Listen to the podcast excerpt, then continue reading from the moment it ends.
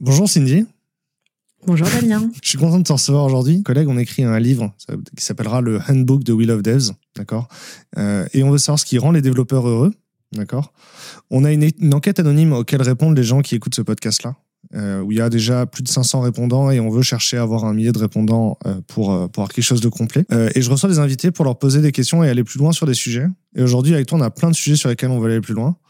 en particulier, dis-moi quel sujet te fascine le plus ou dans tous les sujets qu'on a évoqués en prépa avant, euh, lequel tu retiendrais? Euh, Moi, je suis très intéressée par euh, la diversité dans les milieux tech, l'inclusion surtout, tout ce que les communautés tech peuvent apporter, comment est-ce qu'elles peuvent s'ouvrir à des personnes différentes, et puis aussi comment est-ce que les personnes majoritaires peuvent s'inscrire dans ces combats-là.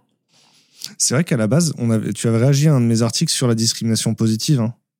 Oui, oui, c'est ça. comme ça. Je viens de raccrocher que maintenant, alors que ça fait 20 minutes qu'on discute. C'est bien. ok. Euh, du coup, Cindy, c'est quoi un dev en 2021 d'après toi? Euh, ben, Un dev en 2021, c'est un peu comme un dev en, en 2017, 18, 19, 20. Donc, euh, une personne qui donne des instructions à une machine, euh, qui transforme des, des, règles métiers, qui les interprète. Mais je vois aussi ça comme une personne qui s'interroge beaucoup sur le sens du travail, le sens de son travail, sur sa place dans la société avec tous les challenges qui, qui explosent à gauche à droite dans, nos, euh, dans le domaine du numérique. C'est quoi ton parcours à toi pour que les gens qui nous écoutent puissent se rendre compte ça fait combien de temps que tu codes, ça fait combien de temps que tu es en poste? Alors euh, moi j'ai un parcours euh, qui est à la fois bizarre mais à la fois commun. moi je viens pas du tout des milieux tech à la base. j'ai fait une fac d'histoire de l'art. Euh, parce que j'aimais bien ça, l'art contemporain en particulier. Et puis euh, après euh, quelques expériences dans le domaine de la culture et voyant que ma carrière ne décollait absolument pas, ne décollait pas du tout, j'ai décidé de me tourner vers les milieux tech. moi, j'étais déjà basée à Paris. Euh, donc j'étais super euh, super enthousiaste euh, quand je voyais ce, ces milieux super dynamiques, les startups, venez comme vous êtes, etc. etc.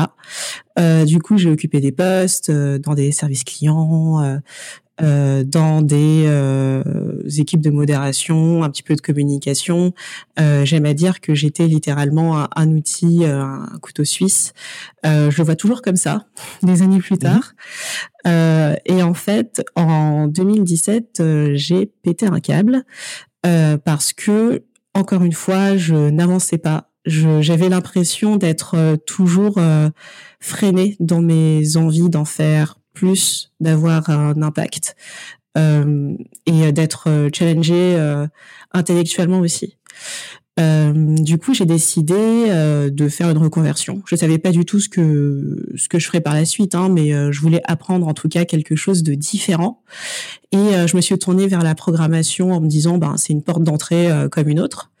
Et finalement, grosse surprise, j'ai adoré coder. Et du coup, j'ai fait une formation accélérée de cinq mois euh, dans une école, dans la Wild Code School, euh, comme beaucoup d'autres personnes en reconversion. Mhm. Et euh, après ça, j'ai fait un stage puis un CDD chez Elao Paris qui s'appelle maintenant euh, Fairness, c'est la coopérative Fairness. Euh, après ça, j'ai fait une pause de voyage, d'apprentissage, euh, parce qu'en fait maintenant j'ai un profil beaucoup plus autodidacte qu'autre chose. Euh, après ça, je suis entrée dans une boîte dans laquelle je suis pas restée longtemps, une société d'advertising euh, qui n'existe plus maintenant. Et euh, je suis restée euh, deux mois là-bas, je m'ennuyais, j'apprenais rien. J'adorais mes collègues, mais euh, mais voilà, peut mieux faire. Et du coup, je me suis retrouvée dans l'équipe tech d'Open Classrooms en tant que développeuse back-end. Et, euh, et c'était pas un environnement pour moi non plus. du coup, du coup, euh, je, suis officiellement euh, sans emploi depuis euh, l'été dernier ou le printemps dernier, depuis 2020. Et en fait, il s'est passé tellement de choses. Hein, L'actualité est carrément chaude pour tout le monde. Et voilà, je, je, me suis beaucoup interrogée et aujourd'hui j'ai décidé d'essayer de partager mon temps entre mon métier de développeuse en tant que freelance euh, mhm. et aussi euh, j'ai envie de continuer de euh, donner des talks, continuer d'aider des personnes en reconversion, écrire, contribuer à ma façon à, à, tout ce qui se passe. D'accord, attends, c'était super complet, tu as répondu à la question entier. Je suis curieux, Open Classroom, ça a l'air chouette, il y a les vacances illimitées. Ouais, mais euh, est-ce que je peux profiter de mes vacances illimitées, même si sur le papier elles sont illimitées? Mm. Ça, c'est la grande question. En fait, euh, moi, quand je suis entrée euh, dans cette boîte, j'étais très contente de rejoindre une entreprise avec une mission, parce qu'aujourd'hui, c'est ce qu'on appelle une entreprise à mission. Et j'ai trouvé ça très séduisant. L'éducation, c'est une problématique qui intéresse tout le monde mais qui concerne mhm. tout le monde. Donc euh, moi j'ai trouvé ça cool. Après euh, le, le, souci pour moi ça a été une organisation qui ne me correspondait pas, euh, une culture qui ne me correspondait pas, un rythme de travail qui ne me correspondait pas. Aujourd'hui je sais pas du tout ce qu'il en est. Peut-être que c'est mieux et plus acceptable pour les profils comme le mien, pour les personnalités et les particularités comme les miennes. Euh, mais à l'époque, euh, à l'époque, j'ai dû euh, beaucoup me tordre et, enfin, jusqu'à la démotivation qui a été plutôt apparente. Ah ok. Et alors du coup, c'est quoi une culture d'entreprise qui te plaît ou une organisation qui te plaît? Qu'est-ce qu'on y retrouve? Des valeurs qui sont fortes et qui sont qui sont honnêtes. Je sais que c'est très compliqué pour une entreprise qui s'en fout de ses salariés, d'afficher on s'en fout de nos salariés, mais venez quand même chez nous. Donc c'est toujours beaucoup mieux de dire euh, mais on est super ouvert, on respecte les salariés, euh, euh on veut les euh, motiver, qu'ils se sentent valorisés, etc. C'est beaucoup mieux de dire ça. Moi, ce que ce que je trouve très important, c'est d'être qu'il y ait une sorte de qu'il y une adéquation en fait entre les valeurs affichées et ce qui se passe et ce qui se passe réellement. Euh, encore une fois, le but c'est pas de se mettre, euh, se tirer une balle dans le pied, mais euh, d'être honnête. Et s'il y a des changements à faire, engager ces changements. Donc ça, c'est important pour moi, être dans une entreprise qui est ouverte à certains types de changements, qui ne sont pas faciles, qui sont inconfortables, mais au bout d'un moment, si, si, on veut continuer d'avoir l'air cool, il faut il faut travailler de ce côté-là. Donc ça, c'est important pour moi. le rythme de travail est important aussi. Euh, voilà le fait de pas se sacrifier euh, sacrifier sa, sa, santé physique sa santé mentale euh, pour le boulot parce que un boulot n'est censé être qu'un boulot un moyen de subsistance. Euh, à côté de ça on a nos vies à construire on a nos projets on a on a tout plein de choses à vivre. Mm-hmm. et ce qui est aussi important pour moi c'est l'apprentissage. Déjà en tant que personne en reconversion alors c'est c'est clairement et c'est c'est évident en fait. Il est important euh, pour moi de me retrouver dans un environnement où j'ai un petit peu de place, au moins un petit peu de place pour apprendre. Et euh, se retrouver dans un tourbillon de d'engagement, de, responsabilité, de, de réunion, de c'est voilà, ça ça permet pas aux personnes comme moi euh, d'avancer. J'ai même pas envie de parler d'avancer à mon rythme parce que j'avance plutôt vite quand je suis motivée. Mmh. Euh, c'est beaucoup plus euh, être euh, être honnête sur ces questions-là et euh, donner cette opportunité-là, l'opportunité d'apprendre. Euh, je, vais te partager un étonnement qui En fait, moi, j'ai l'impression que tu me décris, quand les boîtes qui te plaisent pas, j'ai l'impression que tu me décris des boîtes parisiennes. Et tu veux pas venir en province avec nous On est sympa. Hein. on prend le temps et tout. on a, on n'a pas beaucoup de transport, donc on a le temps au bureau de discuter, tu sais. en vrai, tu as déjà travaillé en province ou tu as déjà essayé de travailler en dehors de Paris? Non, du tout, du tout. Et j'y ai jamais songé, à vrai dire. J'ai euh, songé à faire des expériences à l'étranger pour euh, parler une autre langue, découvrir une autre culture. Mais euh, c'est vrai que j'ai jamais pensé à travailler en dehors de la région parisienne. il y a, après, il y a des villes de taille intermédiaire. En fait, genre, une, une, ville comme Lille ou Lyon, euh, c'est euh, c'est pas aussi grand que Paris. Euh, la qualité de vie, elle peut être meilleure et tu as quand même un accès à la culture. Tu as quand même une société qui est, qui est très active. Tu n'es pas obligé d'aller au fond de la Corrèze non plus. Mais il y a un rythme de vie qui est différent en fonction de la ville, hein, même entre, entre deux capitales, entre le, Paris et Berlin. Les gens, ils n'ont pas le, même style de vie, tu vois. Ouais, c'est vrai. On m'a dit, on m'a dit ça une fois. On m'a parlé de, on m'a parlé de Francfort pour ça. Mhm. on m'a dit que les, les, Parisiens travaillent beaucoup et les gens de Francfort, pour le même boulot, travaillent moins, avec des horaires différents et une qualité de vie différente la région de Francfort est hyper particulière même en Allemagne parce que les gens ils se déplacent en train de ville en ville très facilement. Tu peux vivre à Cologne, travailler à Francfort sans souci. Et le, le réseau de train, il est déjà il est pas hyper centré sur sur un centre euh, ville en particulier et il est très accessible. Tu peux le prendre comme le RER e ou comme le TER. Tu vois, c'est vraiment agréable de vivre là-bas en vrai. Ok, ben je vais noter ça. ok, c'est cool. Euh, donc et en vrai, en plus comme t'es free, euh, tu peux essayer de voyager et essayer de vivre euh, régulièrement dans des Airbnb une fois que tu as un peu de l'argent C'est des, des, choses que tu aimerais faire? Ouais, ouais, c'est des choses auxquelles je pense. Euh, moi, j'adore ça, bouger. Bon, c'est pas très original, mais j'adore ça, bouger, euh, voyager. Et puis, en plus, je me suis mise au, au vélo et j'ai déjà fait des petits voyages en vélo, ce qui est vraiment génial. Ouais, t'as une, as une randonneuse derrière toi dans le cadre. Une quoi? Une randonneuse. C'est un vélo avec un, un, cadre en métal et un, et un cintre course. Ah ouais, alors je sais pas, euh, c'est des gravel, je sais pas si on appelle ça des randonneuses, mais ouais, en fait il y en a deux côte à côte et il y en a un autre aussi au-dessus, mais euh, il se voit pas, un vélo de course au-dessus. Euh, mais oui, oui, euh, moi je j'aime de plus en plus faire du vélo et je trouve ça vraiment top de voyager en vélo. Et ce qui me plairait, c'est vraiment de, de, de centrer mon bien-être en fait. Euh, j'adore ça euh, coder, je suis hyper contente euh, de faire ça pour manger, mais mais il y a d'autres choses, il y a d'autres choses importantes aussi. Le voyage itinérant et le voyage seul, ça aide beaucoup à se recentrer sur soi-même. Hein, c'est vraiment très agréable. Ouais, c'est génial. Du coup, on a parlé de, quel type dans quel type d'entreprise tu aimerais bosser. Qu'est-ce qui a déjà changé dans l'IT de, Enfin, du coup, c'est assez récent. Ça fait 3-4 ans que tu es rentré dans l'IT. Qu'est-ce qui a déjà changé dans l'IT depuis depuis que tu es parmi nous?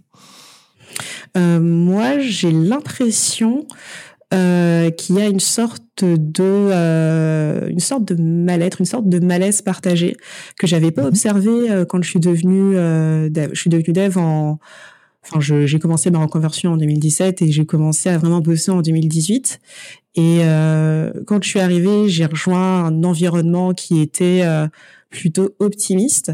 Et en fait, en ce moment, ce que je vois et ce que j'entends tous les jours, c'est euh, bon alors en fait j'en ai marre, euh, je vais tout plaquer, euh, je vais arrêter de coder, je vais acheter une maison je ne sais trop où, j'ai envie d'être menuisier, j'ai envie d'être bouchère, j'ai envie de ceci, j'ai envie de cela.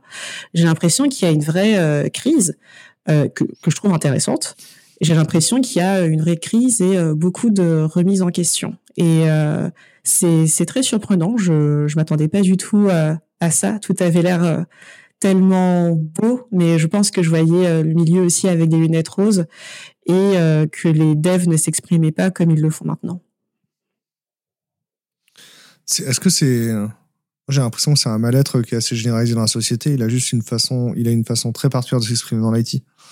Est-ce que mm. tu, tu partages cette intuition? C'est vrai que ce malaise-là est beaucoup plus vaste que l'IT, c'est vrai. Euh, maintenant, moi, je, en fait, moi, ce qui me, ce qui me surprend, c'est la façon dont euh, notre environnement est perçu de l'extérieur et comment est-ce qu'on le vit vraiment. Il y a vraiment un, un gros gap, en fait, entre euh, nos quotidiens et les problèmes qu'on rencontre au quotidien et la façon dont le reste du monde nous voit. Et je parle même pas d'histoire de, de profil, de type de personne qu'on peut trouver. Je parle vraiment des gens qui disent ah bah non, bah c'est génial, vous jouez au travail, euh, tout doit être très plaisant, et puis vous êtes bien payé, et puis tout le monde euh, vous vous vous vous courtise, etc., etc. Il y a il y a vraiment quelque chose de une, énorme dissonance. Mmh. Ah, c'est et encore, t'as pas vu le mythe du geek? Avant, on était des geeks. Hein. On était tous barbus, euh, gros, et on aimait la pizza.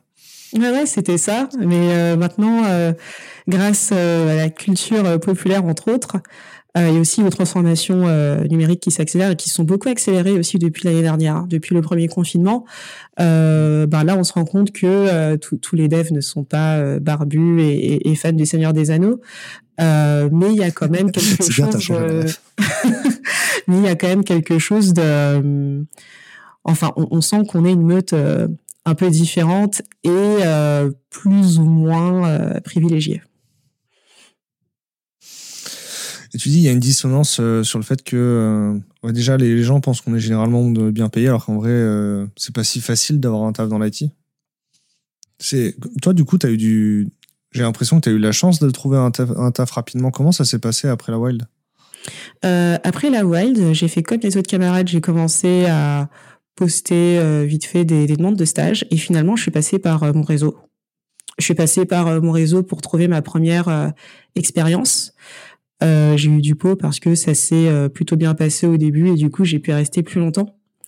Et après, par la suite, ben, ayant fait une pause et ben, étant un petit peu décalé hein, par rapport aux, attentes du milieu du travail, j'ai dû pas mal, pas mal travailler toute seule. J'ai dû beaucoup apprendre toute seule. Je me souviens notamment de tests techniques que j'ai passés euh, une fois un QCM sur PHP euh, 7 avec euh, des, des, trucs complètement obscurs que personne n'utilise. Et en fait ça m'a mis une claque. Et je me suis dit ok le niveau est quand même très très élevé et il y a un problème dans la manière dont ce questionnaire est fait. J'ai su par la suite que c'était en fait un prestataire qu'il avait composé pour la recruteuse concernée. Donc bon c'était bon il y avait un problème. Mais je me suis dit oula en fait il faut que j'accélère. Il faut que j'accélère. Et euh, c'est ce que j'ai fait, c'est ce qui m'a aidé. En fait, me retrouver à euh, réapprendre des choses à 29 ans alors que j'étais pas allée à l'école depuis des années, euh, ça m'a forcé à apprendre de nouvelles méthodes pour moi. Ça m'a euh, motivé à, m'accrocher et à continuer à apprendre. Et c'est ça qui m'a aidé à, trouver du boulot derrière. C'est faire de la veille, et aussi ben, poser des questions, surtout poser des questions, demander un petit peu d'aide aux personnes qui sont un peu plus expérimentées. Du coup, je me suis demandé à interroger des personnes qui ont des profils entre guillemets traditionnels, des gens qui ont fait des écoles d'ingé, des gens qui ont fait des écoles euh, d'info, etc. Euh, mais, ça m'a apporté quelque chose. Ça m'a ça m'a fait euh, grandir et et maintenant je suis un peu plus capable de savoir qu'est-ce que je dois apprendre, qu'est-ce qu'il Qu'est-ce qu'il est important d'apprendre? Qu'est-ce que je dois placer en priorité dans tout ça? Euh, Est-ce que, euh, est-ce que tu considères que, as une, que tu es éloquente? Oui. Est-ce que tu penses que ça, ça, a fait une différence quand tu as cherché du travail pour, euh, pour être dev? Oui, oui, oui, ça m'a ça m'a beaucoup aidé, euh, bah, parce que euh, bah, déjà je je me préparais quand même pas mal pour mes entretiens. Euh, ça, ça m'aide beaucoup. Déjà le fait euh, de faire des recherches sur la boîte et aussi de trouver le euh, l'espèce de comment est-ce qu'on appelle ça? En fait le vocabulaire commun. Comment est-ce que je je rejoins la personne que j'ai en face de moi sans avoir à compromettre mes valeurs d'entrée de jeu. Hein. Mais euh, comment mhm. est-ce qu'on fait pour euh, se rejoindre? Comment est-ce qu'on se comprend?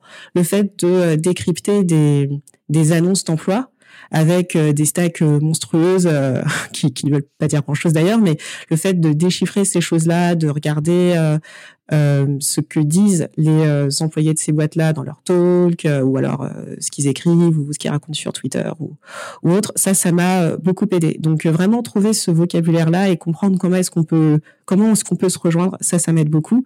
Et puis, ben derrière, j'ai appris à vraiment structurer ma parole, savoir comment me présenter. Euh, et aussi euh, définir euh, définir mon profil. Euh, par exemple, dans mon dans mes entretiens d'embauche pour rejoindre Open Classroom, ça m'a énormément servi d'arriver et d'être très structuré et dire voilà ma culture dev, voilà comment est-ce que je vois les choses pour moi, voilà comment est-ce qu'on peut se rejoindre je réfléchis, hein, parce que c'est, il y a, l'éloquence, ça peut être quelque chose qu'on n'a pas quand on cherche travail et qui pose problème. Et en, et en, fait, dans ta réponse, tu donnes des pistes, parce qu'en fait, euh, même si tu es pas, euh, si on peut pas, même si on, même si tu es pas clairement éloquent, tu peux quand même travailler tes réponses, euh, chercher le vocabulaire commun. C'est vraiment des bonnes pistes pour développer. Hein, et, et, en faisant cet exercice-là, on, on devient éloquent, quoi. Donc c'est vraiment une bonne piste. Merci. De rien, c'est gratuit. et qu'est-ce que tu voudrais changer dans, dans l'IT euh, aujourd'hui? Ce que euh, je voudrais changer, c'est euh, c'est les questions de culture en général.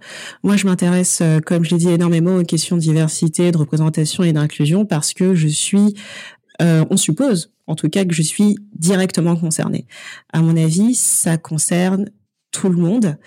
Et c'est, ce sont des questions qui ne sont pas uniquement humaines, c'est, des questions qui vont aller jusque dans la technique. On a plein d'exemples tout le temps, euh, enfin de contre-exemples justement, qui prouvent euh, qu'il faut qu'on, qu'on, se pose ces questions-là et euh, qu'on essaye de faire des efforts. Je, ce que je vois en ce moment, c'est que même s'il y a des frictions et même si parfois les discussions sont pas apaisées, même s'il peut y avoir de la violence, il y a quand même une, une envie de comprendre. Et euh, ça, ça me motive euh, beaucoup. C'est ce que je me dis quand euh, je, ben, je me connecte sur Twitter et que je vois qu'on m'a encore laissé un commentaire de, de, mauvaise foi ou ou, ou que je suis face à un interlocuteur qui ne se rend même pas compte de son propre racisme de son propre sexisme. Je me dis d'un côté que c'est pénible, mais d'un autre, je me dis ok, ça, on y est, on y est, on, a ouvert quelque chose et, euh, et on va sans doute dans le bon sens en ouvrant ces choses-là. Donc euh, moi j'aimerais bien qu'on continue euh, dans cette euh, voie-là, qu'on continue de discuter ouvertement de ces choses-là, même si c'est difficile, même si c'est douloureux et même si c'est inconfortable. Il faut qu'on puisse parler de ça, il faut qu'on puisse avancer et il faut qu'on reconnaisse que c'est le problème de tout le monde. Je crois alors le, de tout le monde. On parle, on va dans, dans, dans tous les sens. Et euh, par où on commence du coup? On peut commencer par. Euh, je peux parler de mon expérience. Vas-y. Ouais. Non, mais par où on commence Si ça commence par tout le monde, si, euh, si ça concerne tout le monde, on commence par où? Mais du coup, ouais, si ah. tu veux, on peut commencer par toi, tu vois. ça me va. Hein. Ouais, c'est peut-être c'est peut-être le plus simple en fait de, de pour savoir où euh, euh, où on va. En fait, moi, je me suis très souvent euh, retrouvée la première et ou la seule. Euh, la première est où la seule femme, la première est où la seule femme noire, la première est où euh, la seule femme noire issue euh, d'un milieu populaire, pour ne pas dire pauvre. et en fait, souvent pendant les entretiens, j'ai remarqué que je passais pour une sorte de licorne et de personne qu'on aime bien montrer. Aujourd'hui encore, il y a pas mal de personnes euh, qui se donnent euh, des tapes dans le dos parce qu'ils ont été cool et gentils avec euh, une professionnelle de la tech. Ce que je trouve absurde. Mais à l'époque, j'avais beaucoup de mal à comprendre ce que ça voulait dire. Je pensais que c'était de la une forme de gentillesse et de vraie bienveillance entre guillemets. mais en fait, j'ai mis beaucoup de temps à comprendre que c'était plutôt une forme de paternalisme, une forme de, de condescendance. les personnes concernées ne se rendent pas compte. Euh, je pense, parce qu'elles n'ont jamais eu à réfléchir à ces choses-là. C'est les gens de la majorité, donc euh, des hommes, euh, des hommes blancs, des hommes blancs plutôt qualifiés, et pour certains qui viennent de milieux plutôt privilégiés. donc moi, je me suis retrouvée là, à être la seule et la première, et je me disais ah chouette, je suis la seule ou la première. Sauf que derrière, ben j'avais pas compris que je restais une euh, femme noire, je suis une femme noire dans la société et du coup je suis une femme noire aussi au boulot. Et euh, de ce fait, euh, il était impossible pour moi de commettre certaines erreurs sans me prendre des gros disques dans la figure. il était impossible pour moi de venir comme j'étais parce qu'il fallait quelque part que je m'efface. On me voyait beaucoup parce que j'étais différente et il fallait que je rentre dans le moule et euh, ça a donné lieu à beaucoup, beaucoup d'expériences euh, difficiles euh, et douloureuses.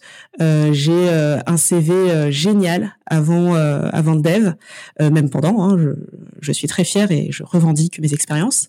Mais j'ai un, un, CV qui est cool. Je suis passée par des boîtes qui sont cool et, et, très aimées et qui ont révolutionné des usages et tout ça, tout ça. mais il faut aussi se dire que je suis jamais restée très longtemps dans ces boîtes parce que euh, ben très vite ma ma différence a pris le pas sur euh, mes compétences, euh, sur ce que je valais. Moi, j'ai j'ai jamais pensé que je ne valais rien. J'ai toujours cru dans, dans mes compétences et, et, et, dans mon talent et, tout ça, tout ça.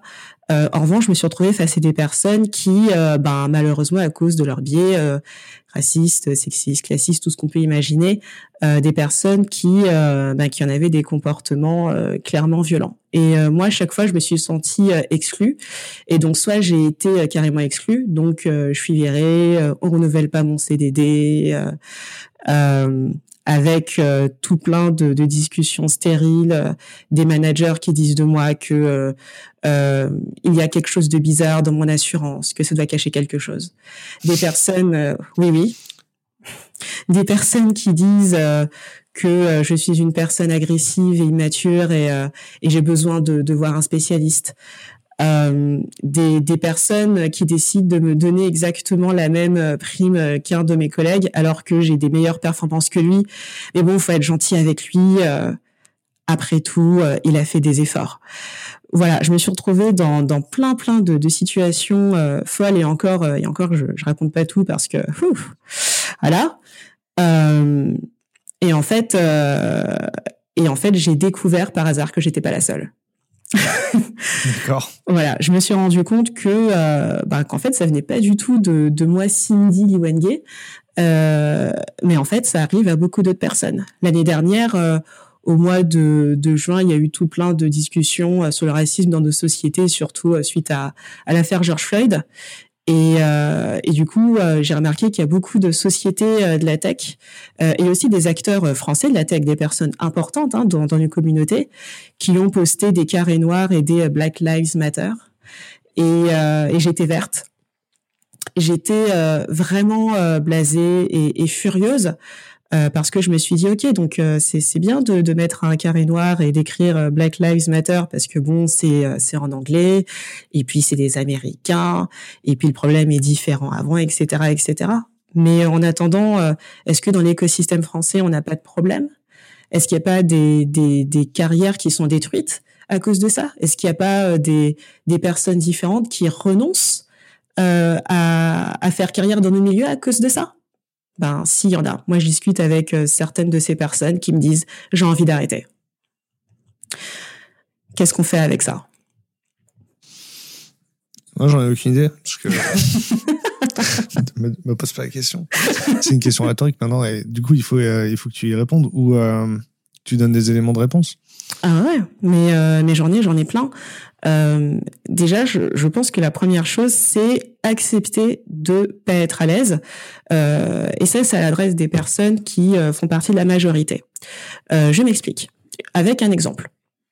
Euh, Il y a quelques années, j'étais dans une boîte où j'étais pas développeuse, mais il y avait une femme dans l'équipe tech.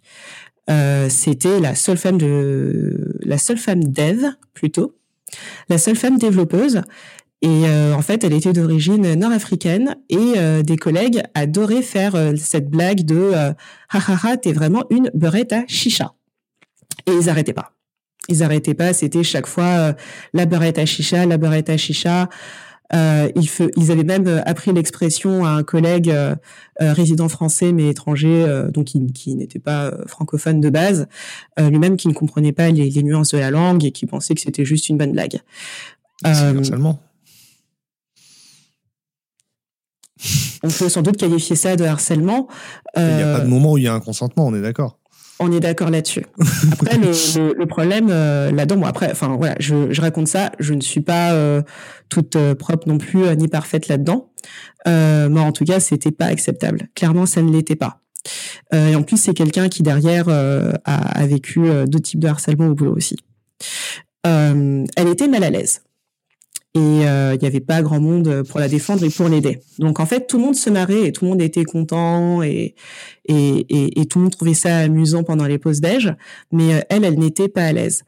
En revanche, euh, quand moi, lors d'une expérience professionnelle, j'ai parlé euh, des problématiques de racisme et de sexisme dans les milieux de la tech, eh ben en fait, euh, j'ai bien vu que j'ai mis mal à l'aise un de mes managers, euh, homme blanc, qui bah, avait recruté plusieurs personnes, enfin donc des personnes noires, etc.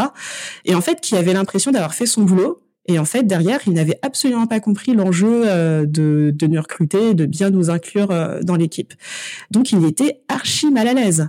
Euh, sauf que la différence entre ce qu'avait vécu mon ancienne collègue Et ce que j'ai vécu moi, c'est que elle, elle était dans le malaise comme la plupart des personnes minoritaires sont dans le malaise.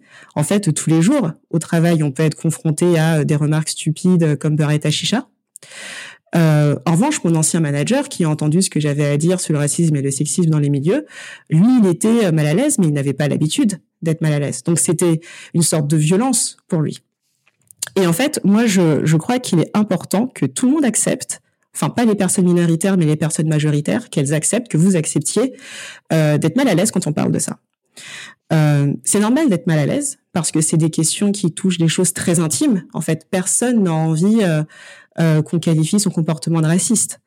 C'est un terme qui, est tellement moche, c'est un concept, une idéologie, un système qui sont tellement horribles que bien évidemment si quelqu'un me dit que j'ai été raciste ou que mon comportement ou des termes ont été racistes, bien sûr que j'aurai les boules. C'est pas agréable et c'est dur à entendre. Euh, mais le problème, c'est que si on se remet jamais en question et si on n'accepte pas les remarques des autres, bon, on peut jamais avancer. Si on n'accepte pas d'être un peu mal à l'aise, on peut pas avancer. Et euh, aussi, je trouve que ce, sentiment, être euh, mal à l'aise, c'est un peu, c'est parfois le, début de l'empathie. C'est une chose, c'est pas la même forme de malaise d'un côté ou d'un autre, hein, clairement. Mais euh, si on accepte d'être mal à l'aise et qu'on ne réagit pas de, manière violente, quand on comprend qu'il ne s'agit pas d'attaque, mais d'aborder des sujets qui sont moches, bon, on peut peut-être aller dans le bon sens et se remettre en question. Moi, tous les jours, je suis mal à l'aise, tous les jours soit parce que euh, ben je tombe sur euh, je sais pas moi comme hier un serveur d'un restaurant qui m'a euh, confondu avec une autre cliente noire et qui du coup au début m'a donné une addition qui n'était pas la mienne moi ça m'a foutu dans le malaise. Et puis après quand j'ai dit au restaurateur que c'était pas moi et que j'avais pas pris une pinte mais un Coca-Cola ben, il, voilà il, il, savait pas trop où se mettre mais ça s'est très bien passé hein, il a très bien compris son erreur et il savait d'où elle venait cette erreur. Et, et, et tout allait bien n'a pas pété un câble, il s'est pas dit que j'étais horrible, il m'a pas traité de je ne sais trop quoi. Euh, tranquille. Ah, c'est excusé, gentiment ou pas? Ah oui, oui, il a dit ah pardon, euh, je vous ai confondu avec euh, les dames. Ah ouais, je sais, j'avais compris. en vrai, même moi, j'étais, enfin, je suis pas super à l'aise sur sur l'entretien, mais je suis plus content parce que euh, toi, tu es à l'aise en fait. Euh, et, du coup, je me sens considéré. Ça veut dire que tu es OK pour parler avec moi de ces sujets-là. Donc, effectivement, je suis pas euh, forcément ouf de à l'aise, mais ça m'a l'air normal, tu vois. Ça me choque pas. ouais, ouais, c'est ça. Ouais, c'est ça en fait. C'est c'est vraiment. Ouais, vraiment juste juste se parler et accepter certaines choses. Moi, j'étais pas, j'ai pas toujours été capable de d'aborder ces sujets-là, mais euh, ce qui m'a beaucoup aidé, ça a été d'avoir du temps pour moi, de discuter avec d'autres personnes qui vivaient les mêmes choses que moi, et aussi euh, de comprendre que euh, qu'en fait c'est un problème de, de société. Donc c'est pas un truc individuel, c'est pas genre toi un matin tu te réveilles et tu dis ouf, je pense que je vais prendre la tête de ma collègue aujourd'hui là. C'est pas comme ça que ça se passe euh, du tout. Euh, mm. et, et, ça, je l'ai, ça j'ai accepté. Même s'il y, y, a des choses, euh, des comportements clairement que je n'accepte pas parce que, enfin voilà. Mais mais je pense qu'il est important de de discuter. Ouais, aussi. en vrai, je suis en train de réfléchir, de repenser à plein de mes conversations. C'est ça que je suis, que je suis en vrille. Euh... Ah, tu as l'espèce de flashback euh, où tu revois des choses et tu te dis, oh mince. non, c'est pas oh mince. C'est, euh... En fait, si tu veux, c'est que le truc, c'est que euh, de chicha, c'est vraiment grave. Ça me paraît évident que c'est grave. Et euh, et en fait, ce qui m'énerve le plus, enfin, ça, là, ça, ça me, ça m'énerve, mais au sens révolté. Et ce qui m'agace euh, au quotidien, c'est toutes les fois où en fait, c'est des petits trucs et où c'est normalisé, où c'est banalisé. Tu sais, genre, ben par exemple, c'est revenu récemment dans une conversation qu'il y avait euh, bon, à un moment dans mon éducation euh, très euh, très correcte, etc. Il y avait dans le corps enseignant euh, un, élément qui qui était gênant envers les filles, tu vois.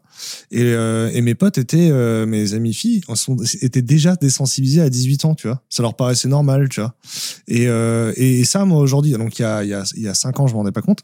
Et aujourd'hui, je m'en rends compte, ça me ça m'énerve et et des fois, j'en veux même à, mes potes filles parce que elles ont l'air de dire que c'est normal et que c'est pas grave, tu vois. je me sens mal à l'aise du coup d'en parler et de le dénoncer un peu, tu vois. Je sais, je, je, ouais, du coup, pas par où, donc en parler et accepter d'être mal à l'aise, c'est déjà commencé à, euh, c'est déjà commencé à aller dans le bon sens, à avancer. Oui, oui, juste euh, l'accepter, euh, même si ben, c'est pénible, hein, personne n'aime ça. Euh, se, se, sentir, voilà, se sentir mal, mal à l'aise, c'est jamais très agréable, mais juste l'accepter que ça va pas être facile, c'est une première chose. Et ce que tu dis, l'exemple que tu cites sur certaines femmes qui qui du coup internalisent ces comportements-là, hein, qui se disent ah ben c'est normal, tranquille, qui vont beaucoup relativiser c'est comme ça qu'on est euh, qu'on est éduqué. Hein. Euh, je me rappelle euh, d'un jour quand j'avais 16 ou, 17 ans. En fait, j'étais dans cet âge où les femmes, les jeunes filles et les jeunes femmes sont très sollicitées par des hommes adultes. En fait, il y a une espèce de période de nos vies où entre allez, entre 12 et, et, peut-être 24 euh, ans, euh, nous, sommes les proies des prédateurs, hein, euh, clairement. Mmh. Et en fait, je me rappelle un jour où je suis rentrée en larmes chez moi parce que parce qu'un type m'avait encore suivi, je crois. du coup, j'étais super mal, j'avais très peur et, voilà, j'étais pas bien dans ma peau et je suis rentrée à la maison et j'en ai parlé à ma mère.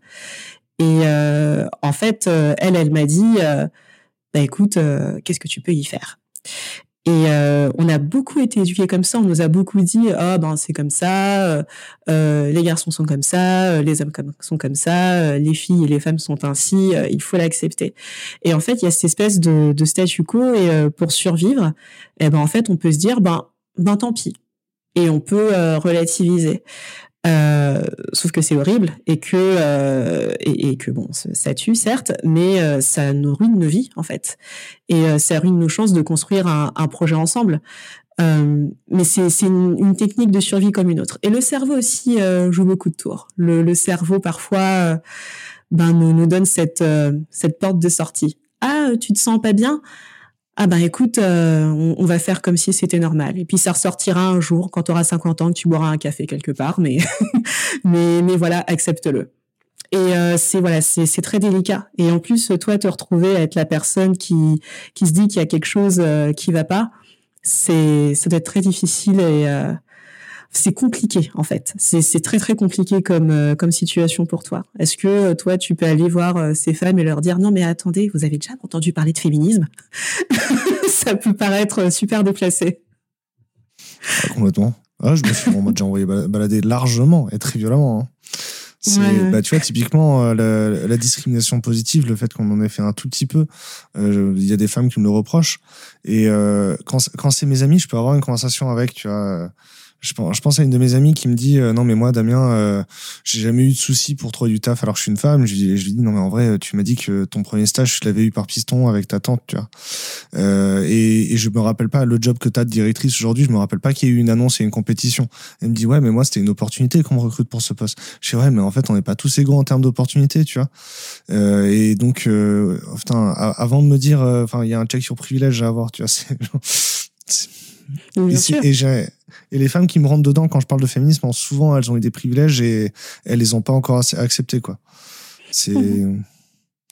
dans ce que tu dis aussi, je me rends compte qu'on n'est pas à l'aise avec le, il y a une notion de malaise avec le discours des victimes de manière générale.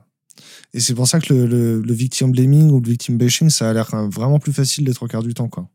Mhm. Ouais, tout à fait, tout à fait. C'est euh, en fait c'est toujours plus facile de dire euh, euh, oui mais bon euh, quand même c'est pas si grave. Ou alors de dire euh, oui mais bon t'es pas non plus parfaite tu n'es pas la blanche colombe. C'est quoi cette forme de d'attitude victimaire comme comme je, je lis et, et l'entends souvent. C'est vrai que c'est toujours on en est toujours au même point où les, les, personnes qui sont victimes euh, de, de ces choses-là doivent se justifier à mort, à mort. Euh, c'est complètement cliché, mais euh, c'est comme une, une femme qui raconte qu'elle a été agressée et puis on va lui demander comment elle était habillée.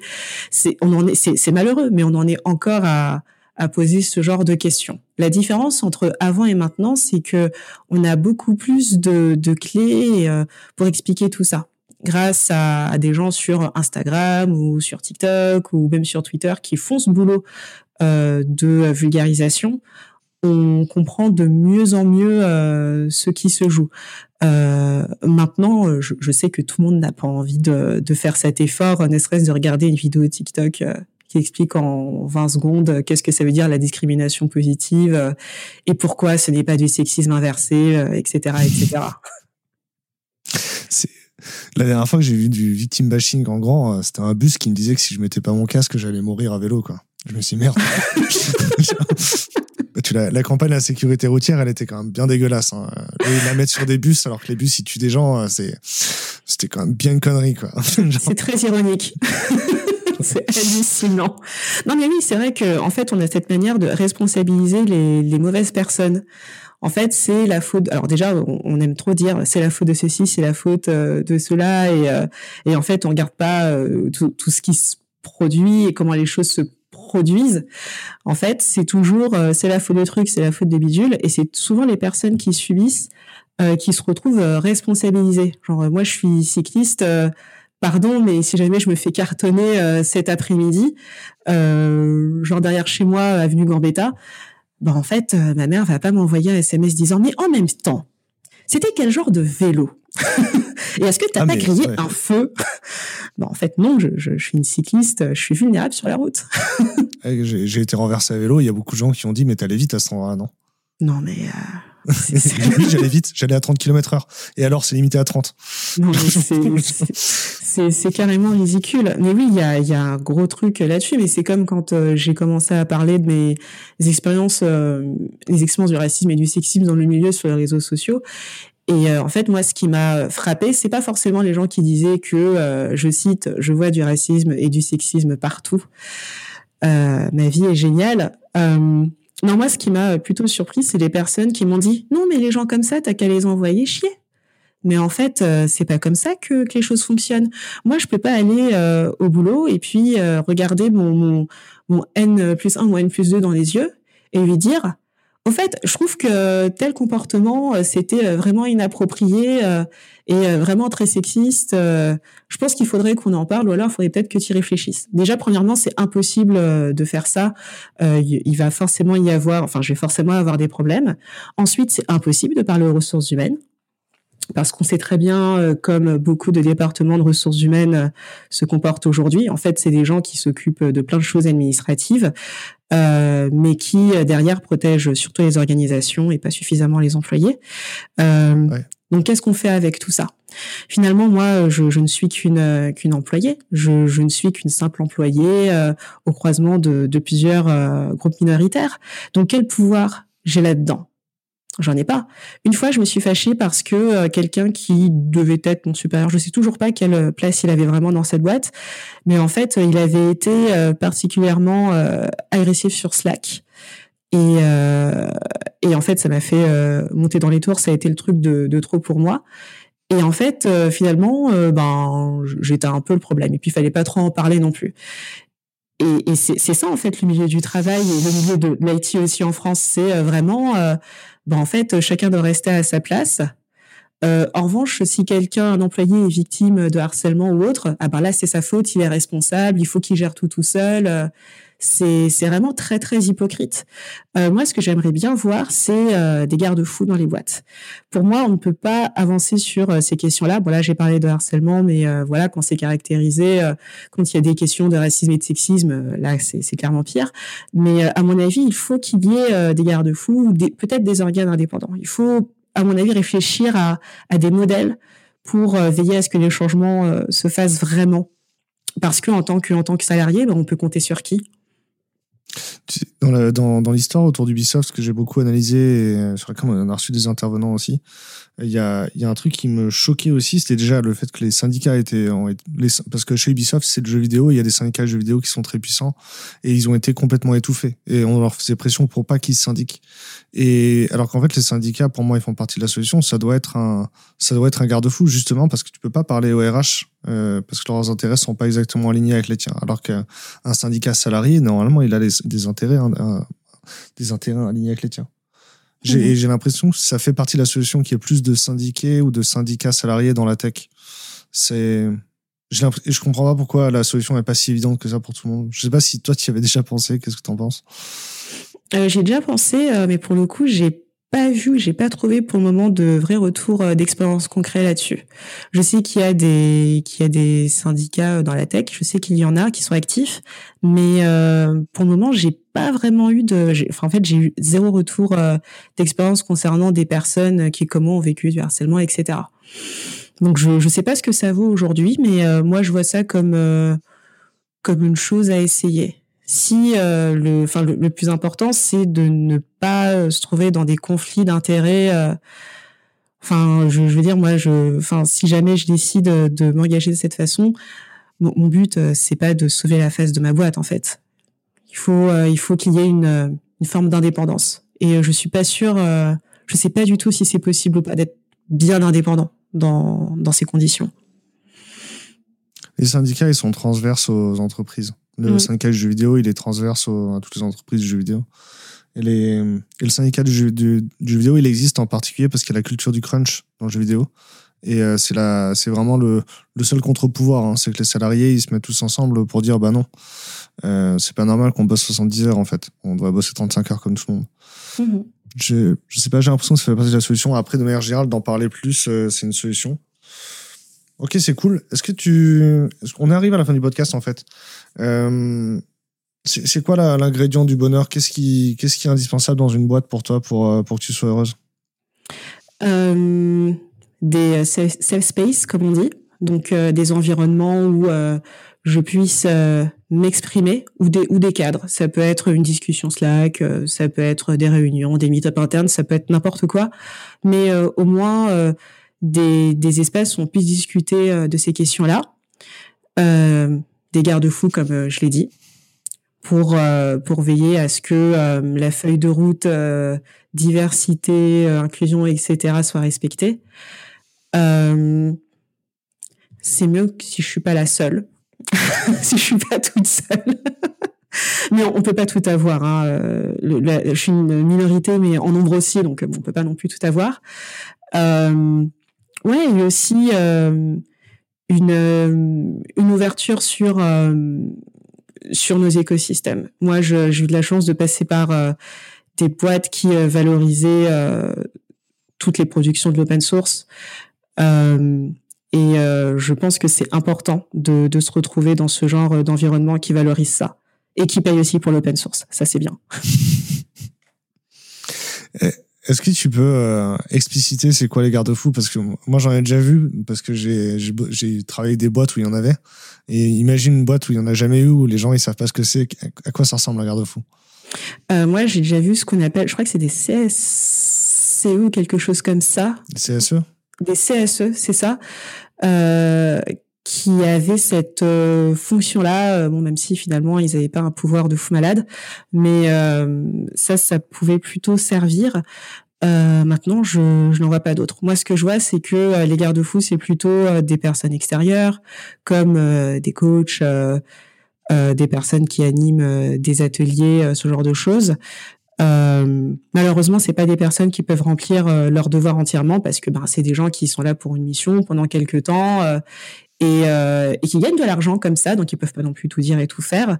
Mais euh, je pense que ça peut, ça peut aider, ça peut, euh, comme on dit, libérer la parole, ça peut donner du, courage, le courage de d'exprimer son mal-être et aussi le, courage de changer. Je, comprends. Le garde-fou, il doit être extérieur, il doit être public, si je comprends.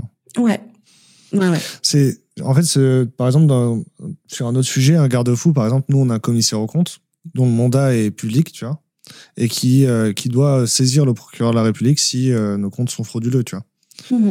Et ça, c'est un garde-fou qui est complètement efficace, tu vois. ah, ça ça oui, c'est très efficace. Maintenant, euh, oui, il faut il faut qu'il y ait une forme de pression, et c'est comme ça, c'est comme ça que que je vois l'exemple que tu cites aussi. Euh, J'ai lu pas mal d'articles euh, étonnamment publiés par Bloomberg qui parlaient des des questions euh, de diversité, de d'inclusion dans les les venture capital. Et en fait, ce qu'il disait, c'est que comme il y a zéro pression, ben en fait, il n'y a pas d'obligation de, de résultat de ce côté-là. Euh, on peut mesurer l'impact euh, de d'initiatives de diversité, d'inclusion, etc. dans des boîtes, ça se fait.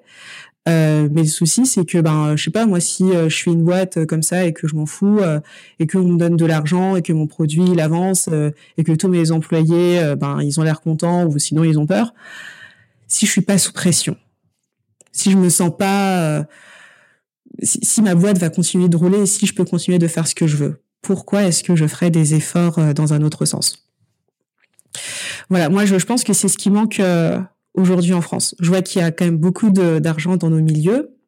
Euh, il y a beaucoup de boîtes, euh, d'ailleurs ça, m'étonne toujours, certaines boîtes en, reçoivent de l'argent gratos, mais voilà, il y a, de la thune. Euh, mais euh, en fait, je vois qu'il y a certaines boîtes qui, honnêtement, auraient beaucoup de, travail et de ménage à faire. Et euh, finalement, je sais qu'on leur pose pas de questions de ce côté-là, ou alors on les pose mal, ou alors on ne mesure pas. Et euh, je trouve ça vraiment très très dommage. Il y aurait quelque chose, il y aurait peut-être un coup à jouer s'il y avait une pression financière. Parce que, genre, par exemple, typiquement, et le parallèle, tu viens de dire si euh, il a malhabile ou pas, parce qu'à chaque fois que je le fais, je me prends une tape. Mais s'il n'y a pas le pourcentage de travailleurs handicapés dans les entreprises, euh, elles doivent payer une amende pour euh, l'insertion des travailleurs handicapés dans les entreprises, tu vois. Mm-hmm. Et au final, ça marche. Enfin, je veux dire, ça montre bien qu'il y a un quota et que le quota, il sert à quelque chose. Exactement. Et j'ai beaucoup pensé à cet exemple-là, en fait à ce, ce que tu dis. Ouais. non, mais en fait, en fait, je, je comprends exactement. Euh, je, je, sais pourquoi c'est toujours très gênant quand on parle de, de quotas. Euh, je sais qu'il y a des gens qui se disent euh, déjà qu'ils ont peur qu'on ne les voit plus du tout, alors qu'on les voit tout le temps. Mais bon, voilà, c'est pas la question. Il y a des gens qui se disent ça, et euh, il y a aussi il y a des gens qui sont pas à l'aise avec cette idée-là, qui, qui pensent que la méritocratie existe et que du coup euh, on briserait le mythe de la méritocratie en faisant euh, ces choses-là. moi, ce que je veux répondre à ça, c'est que déjà la méritocratie n'existe pas. Ensuite, le, le, but des quotas, c'est de donner des opportunités à des personnes qu'on ne verrait pas autrement. Le fait de se dire que si on a deux candidats et que j'ai un candidat homme, j'ai un candidat femme, et ils sont euh, plus ou moins euh, équivalents, je vais prendre plutôt la candidate femme, ben en fait, il n'y a rien de mal là-dedans. Ça ne veut pas dire qu'elle n'a pas mérité sa place. Ça veut juste dire que je vais donner une opportunité à cette personne euh, de venir chez moi et euh, d'avancer avec moi. Et de toute manière, euh, le candidat homme, faut voir les choses en face. Il aura plus de facilité à trouver du boulot. Tu sais, j'ai des copains qui pensent que comme euh, comme il y a beaucoup moins de femmes dans la tech, euh, aujourd'hui, tu es une femme, tu trouves du travail plus facilement dans la tech qu'un homme. Ah ouais, mais j'ai déjà lu quelque chose de quelque chose de similaire. Mais en fait, c'est, je, je pense qu'ils n'ont ils n'ont pas compris euh, que d'une part inverser euh, les rôles de cette façon, c'est vraiment euh, très cynique et vraiment pas très honnête. Euh, moi, je me sentirais jamais privilégiée en tant que femme dans les milieux du numérique parce que, ben, déjà, c'est une minorité de nombre. Donc, si on a besoin de se faire entendre quelque part, lol, c'est voilà, c'est nos voix vont être noyées très très facilement. Et puis, faut, faut pas aussi oublier une chose, c'est qu'il y a beaucoup d'opportunités qui euh, qui sont de façade. Les gens qui disent, alors pas tous, hein, pas toutes les boîtes, mais euh, certaines boîtes qui disent euh, on va, on veut recruter euh, plus de femmes, etc. C'est des boîtes qui ont besoin de se dire qu'elles ont réussi à le faire. En fait, il y a des objectifs et en général, le but c'est d'améliorer un produit.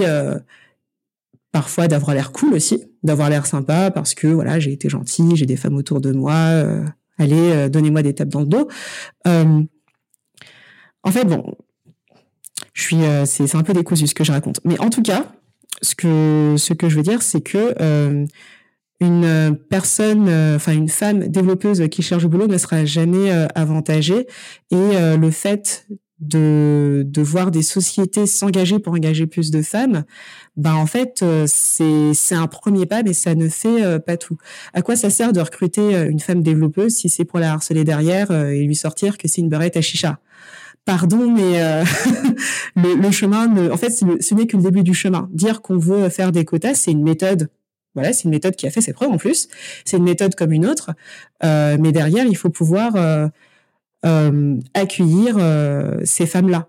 Donc euh, voilà, moi, moi je trouve que c'est pas très honnête de dire que c'est plus facile quand on est une femme de trouver le boulot dans la tech que quand on a un homme, parce que quand on a une femme, on se pose infiniment plus de questions. Euh, parce que parfois on doit effacer toute trace de féminité. J'ai connu des développeuses femmes qui ont fait ça, et même moi à l'époque, je l'ai fait pour pouvoir m'intégrer, où j'ai effacé toute trace qui faisait de moi une, une femme qui aime porter du rose. Voilà, c'est toujours c'est toujours plus compliqué. Et je pense que ces personnes-là qui pensent ça doivent écouter ce que nous nous racontons, écouter ce que nous nous disons de nos expériences, et en particulier les expériences qui sont de mauvaises expériences. Il faut, il faut que ces personnes-là nous écoutent et acceptent euh, notre expérience et se disent que qu'il y a du vrai là-dedans. Et euh, c'est pas parce que euh, un homme n'a jamais observé ça autour de lui euh, qu'il n'avance pas avec des œillères et aussi qu'il a raison, parce qu'après tout, c'est pas une femme. Ouais. Et puis même, euh, en fait, on peut avoir l'impression que tout va bien, mais c'est souvent parce qu'on n'a pas posé la question, quoi. Ouais, c'est ça. Parfois, on, on pose pas la question, euh, on n'y pense pas. euh, et puis euh, voilà. Enfin moi, si j'étais euh, un homme blanc valide, etc., etc. euh, honnêtement, je me poserais même pas de questions. Et, euh, et, et- la plupart des personnes euh, dans cette situation ne, ne se posent pas ces questions-là. Donc euh, le mieux, c'est d'interroger les personnes concernées avec du tact, euh, bien sûr, et, et d'écouter, écouter dans le respect et, et montrer un minimum d'empathie. Ça, c'est c'est vraiment la base, plutôt que de se dire que, enfin que maintenant euh, on est dans une victimisation inversée, etc. Enfin non, ça c'est c'est pas honnête, euh, c'est pas honnête du tout. Et être euh, et savoir écouter et faire preuve d'empathie, c'est ça, être safe, être woke? C'est, euh... j'en parlais Je- pas. je- je vois ce que tu veux dire par woke. C'est pas un mot que, que j'affectionne, mais je, je comprends ce que tu veux dire. Euh, oui, écouter. Écouter, c'est hyper important pour s'éveiller. Écouter, euh, euh, montrer un minimum, euh, un minimum d'empathie quand on est capable. c'est bien, c'est super important. C'est, c'est la base pour moi. C'est, enfin, on, on peut pas, peut pas savoir. euh, comment avancer sur un sujet tant qu'on se documente pas sur le sujet. Hein. Quand on écrit un mémoire, on l'écrit pas ex nihilo, on commence à faire des recherches, euh, à, à lire dans les livres, aller sur les sites internet, euh, etc. Ben, en fait, c'est la même chose quand il s'agit de créer des environnements euh, sécurisés euh, pour toutes et pour tous. Enfin, pour moi, le, les, les personnes majoritaires ont un rôle hyper important euh, à jouer là-dedans. C'est euh, vraiment s'éveiller de cette façon en commençant par écouter. On n'est pas tous obligés de d'éclater euh, trois livres de 500 pages par semaine euh, avec des outils théoriques, etc. On n'a pas tous le temps, on n'aime pas tous ça. moi, j'ai la flemme. voilà. Mais la base, c'est d'écouter et ouais, et avoir avoir de l'empathie. Et puis le stade suivant, c'est ben, ben le accepter d'être mal à l'aise. euh, euh, savoir entendre les remarques euh, des autres, des personnes concernées, euh, et ouais, et se, et se battre pour que chacun puisse trouver sa place. En vrai, à, à 57 minutes, les gens, ils vont plus être choqués derrière maintenant. Euh, c'est c'est documenté. En plus, en vrai, c'est pas. C'est, c'est moi, je, pen- je pensais que c'était pas tellement un effort, tu vois, mais j'ai un exemple qui est venu récemment, tu vois. euh, donc, on- moi, j'habite à Lille. J'ai des amis euh, dunkerquois. Et euh, à Dunkerque, il y a le carnaval où il y a des gens qui s'habillent en noir, tu vois, qui font Mhm. une blackface complète, tu vois. Et euh, j'ai des amis dunkerquois, ils disent non, c'est pas raciste, on n'est pas, on n'est pas des gens racistes et tout. euh, on c'est pas méchant dans l'intention et tout. Et puis bon bah une fois que t'as passé ce, ce, ce moment violent là, si la personne est encore là pour la conversation, tu peux dire mais en fait tu te rends compte quand même de la réalité de- du commerce triangulaire pour utiliser le mot sympa, tu vois. Mhm. Euh, et, et, et en fait c'est incroyable de se rendre compte que les gens sont, sont au courant de rien du tout quoi. hein. Ouais. C'est euh, je- Non, c'est vrai. Je, trouve- je trouve et du coup on peut parler avec cynisme de euh, euh, de Nantes et de Bordeaux euh, mais mais là en vrai les gens ils ils, ils ont ils, ils sont pas documentés. C'est euh, c'est incroyable. Ouais, gens ne un i sur YouTube avec la vidéo de Nota Bene hein, qui est très appropriée. Non, non, mais les, les gens ne savent pas. Et puis euh, on n'apprend pas ça à l'école. euh, Enfin, c'est c'est des chapitres euh, qu'on saute. Moi, c'est ce que je dis souvent et ça me fait toujours rire. En fait, l'enseignement de l'histoire en France, c'est euh, bon, ben, on parle vite fait euh, d'Antiquité, euh, d'Égypte, euh, des Grecs et tout ça. Et puis après, on parle pas du Moyen Âge parce que soi-disant il s'est rien passé. Après, d'un seul coup, on parle des Lumières. On parle de Christophe Colomb, disons que c'était un, un génie et un explorateur. Et puis euh, après, on fait un petit saut, on parle de la Révolution vite fait, comme si ça avait duré deux heures. Et puis après, on parle vite fait de Napoléon. Et après, on fait un grand saut dans le temps. On parle pas trop de la Prusse. Et euh, d'un seul coup, c'est la Première Guerre mondiale. et en fait, il y a plein de choses euh, dont on ne parle pas. Les gens sont pas au courant. Les, les gens ne savent pas. Mais on peut parler de la défaite de Napoléon III à Sedan sans parler de la Commune de Paris à l'école. C'est fantastique. Ah ouais, non mais c'est euh, non mais c'est c'est c'est comme ça les problèmes scolaires euh, euh, sont faits ainsi et c'est ce qui fait que que les gens ne savent pas. Après moi ce que je trouve euh, assez euh, assez frappant dans cette histoire de barbouillage dans le carnaval de Dunkerque, j'ai entendu parler de ça et c'est ce qui fait que je mettrai jamais les pieds à Dunkerque. genre je n'irai jamais en randonnée vélo à Dunkerque mark my words. Euh, moi, ce qui me choque beaucoup là-dedans, c'est que des personnes concernées, donc euh, des, des, personnes euh, noires, leur disent "Eh oh, c'est raciste et déshumanisant." Et des personnes blanches disent "Ben en fait, euh, moi qui n'ai jamais vécu de discrimination raciale et qui n'ai jamais été esclavisé, enfin mes ancêtres n'ont pas été esclavisés dans le cadre du commerce triangulaire." Moi, je trouve que c'est pas raciste. Donc, euh, merci de me laisser m'amuser pendant le carnaval euh, de Dunkerque. Et euh, c'est ça que je trouve super indécent, c'est que les personnes concernées prouvent par A plus B et ont des arguments historiques, des arguments théoriques, etc. Ils disent, ben voilà, c'est chaud de faire ça, et en plus, ça me fait mal. J'ai l'impression de, de, ne pas être une personne humaine. Et il y a des gens qui vont continuer de dire Bon, en fait, c'est cool, euh, je comprends pas pourquoi tu vis mal. Ben, pourtant, les choses euh, sont claires, les choses euh, sont dites. C'est, ouais, c'est, c'est, c'est difficile. Mais toi, du coup, dans ta position d'homme blanc, quand tu leur dis ça, moi, je, je trouve ça un petit peu chaud que, que, ça n'interroge personne. Que, que moi, en tant que blanc, j'en parle, ce soit gênant. Non, non, que justement, t'en parles et que ces personnes-là ne t'entendent pas du tout. Toi, tu dis que c'est oui, parce que ce est... pas cool, mais ces personnes-là sont genre, mais non, t'exagères. parce qu'en fait, ce qui, euh, ce qui les, euh, ce qui les, les, ce qui les blesse, euh, ce serait qu'on leur fasse un, le procès d'une intention malveillante. Alors que eux, ils ont pas vu d'intention malveillante, tu vois. Mm-hmm. Et euh, ils veulent pas qu'on leur colle une étiquette malveillante, alors que tu leur dis pas, genre, je suis pas en train de dire que tu es une personne malveillante. Je dis juste que ce, ce, comportement-là fait partie d'un processus généralisé, d'une culture généralisée qui qui est pas du tout inclusive quoi hein, clairement vise à déshumaniser une partie de la population ça, moi ça me plaît pas tu vois mhm. est-ce que j'ai le droit de dire ça? Et mais ouais bah ouais, bah ouais je, je, vois très bien ce que tu veux dire. Il y a la question des, des intentions et, euh, et de l'impact. Euh, quand j'ai envie de faire quelque chose de gentil et que je finis par détruire quelqu'un, euh, oui, c'est vrai que c'est c'est pas facile à entendre. Encore euh, ce, ce fameux malaise. Et là encore, c'est ouais. Alors là, c'est au-delà du malaise, hein, c'est conflit, hein, clairement. C'est la grosse blessure, c'est la attends, moi, trahison. J'ai toujours tout fait bien, je suis super sympa, et là, tu es en train de dire qu'il y a un truc que je fais depuis le début qui est pas bien. Non, c'est pas possible.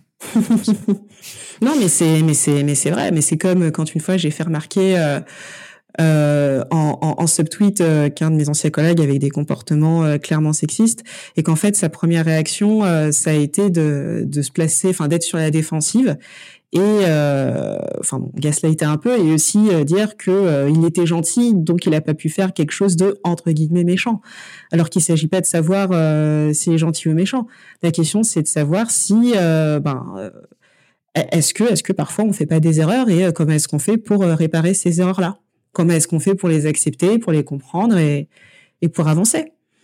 C'est encore plus grave de ne pas reconnaître son erreur, de ne pas s'excuser. Parce que, tu vois, par exemple, moi, des fois, euh, j'ai eu des comportements qui n'étaient pas ouf, d'être bienveillant, euh, enfin, qui n'étaient pas euh, hyper bienveillant. Alors, de mon point de vue, c'était pas gênant, mais maintenant, je prends du recul, je me rends compte que j'ai pas.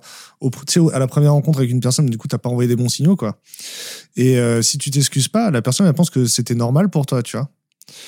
Et, et elle pense que t'as été pas bien 1% du temps, tu vois. Et si tu t'excuses pas, elle pense que bah, 99% du temps, tu trouves ça normal, tu vois. Mhm. Donc, euh, bah non, mais en plus, ça, ça coûte rien de s'excuser quand, quand tu considères que ton comportement ne correspondait pas à ce que tu voulais d'idéal de toi. Je pense que mhm. commencer par là, tu vois. Après, tu ne ouais, feras pas. Ouais, c'est super important et c'est ça, c'est une marque d'empathie aussi, hein, de dire, euh, bah, pardon, euh, je, je, reconnais euh, que j'ai fait telle ou telle chose et que c'était pas cool c'est parfois c'est beaucoup plus euh, facile et ça demande beaucoup moins d'énergie euh, que des, de la gymnastique euh, intellectuelle bizarre, tout ça pour pas admettre ses erreurs. en fait, parfois il suffit de dire pardon et et puis on peut avancer comme ça. C'est c'est un premier pas. Ouais. S'il y avait plus de gens qui faisaient le premier pas, déjà, ce serait pas mal. c'est clair. Ok, c'est cool. Ben, merci beaucoup. Merci beaucoup pour ton accueil. Est-ce que tu as un mot de la fin? Est-ce que tu veux euh, garder les deux dernières minutes du podcast de l'enregistrement?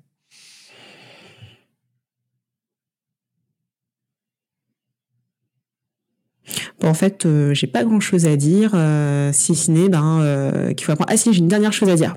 Si c'est une chose qui est importante pour moi, parce que là, du coup, on s'est on s'est demandé comment faire pour avancer sur sur ces sujets-là. Euh, il y a aussi une chose importante, c'est que personne n'est parfait et tout le monde peut faire des erreurs. Et même les personnes qui se battent et qui militent tous les jours peuvent faire des erreurs.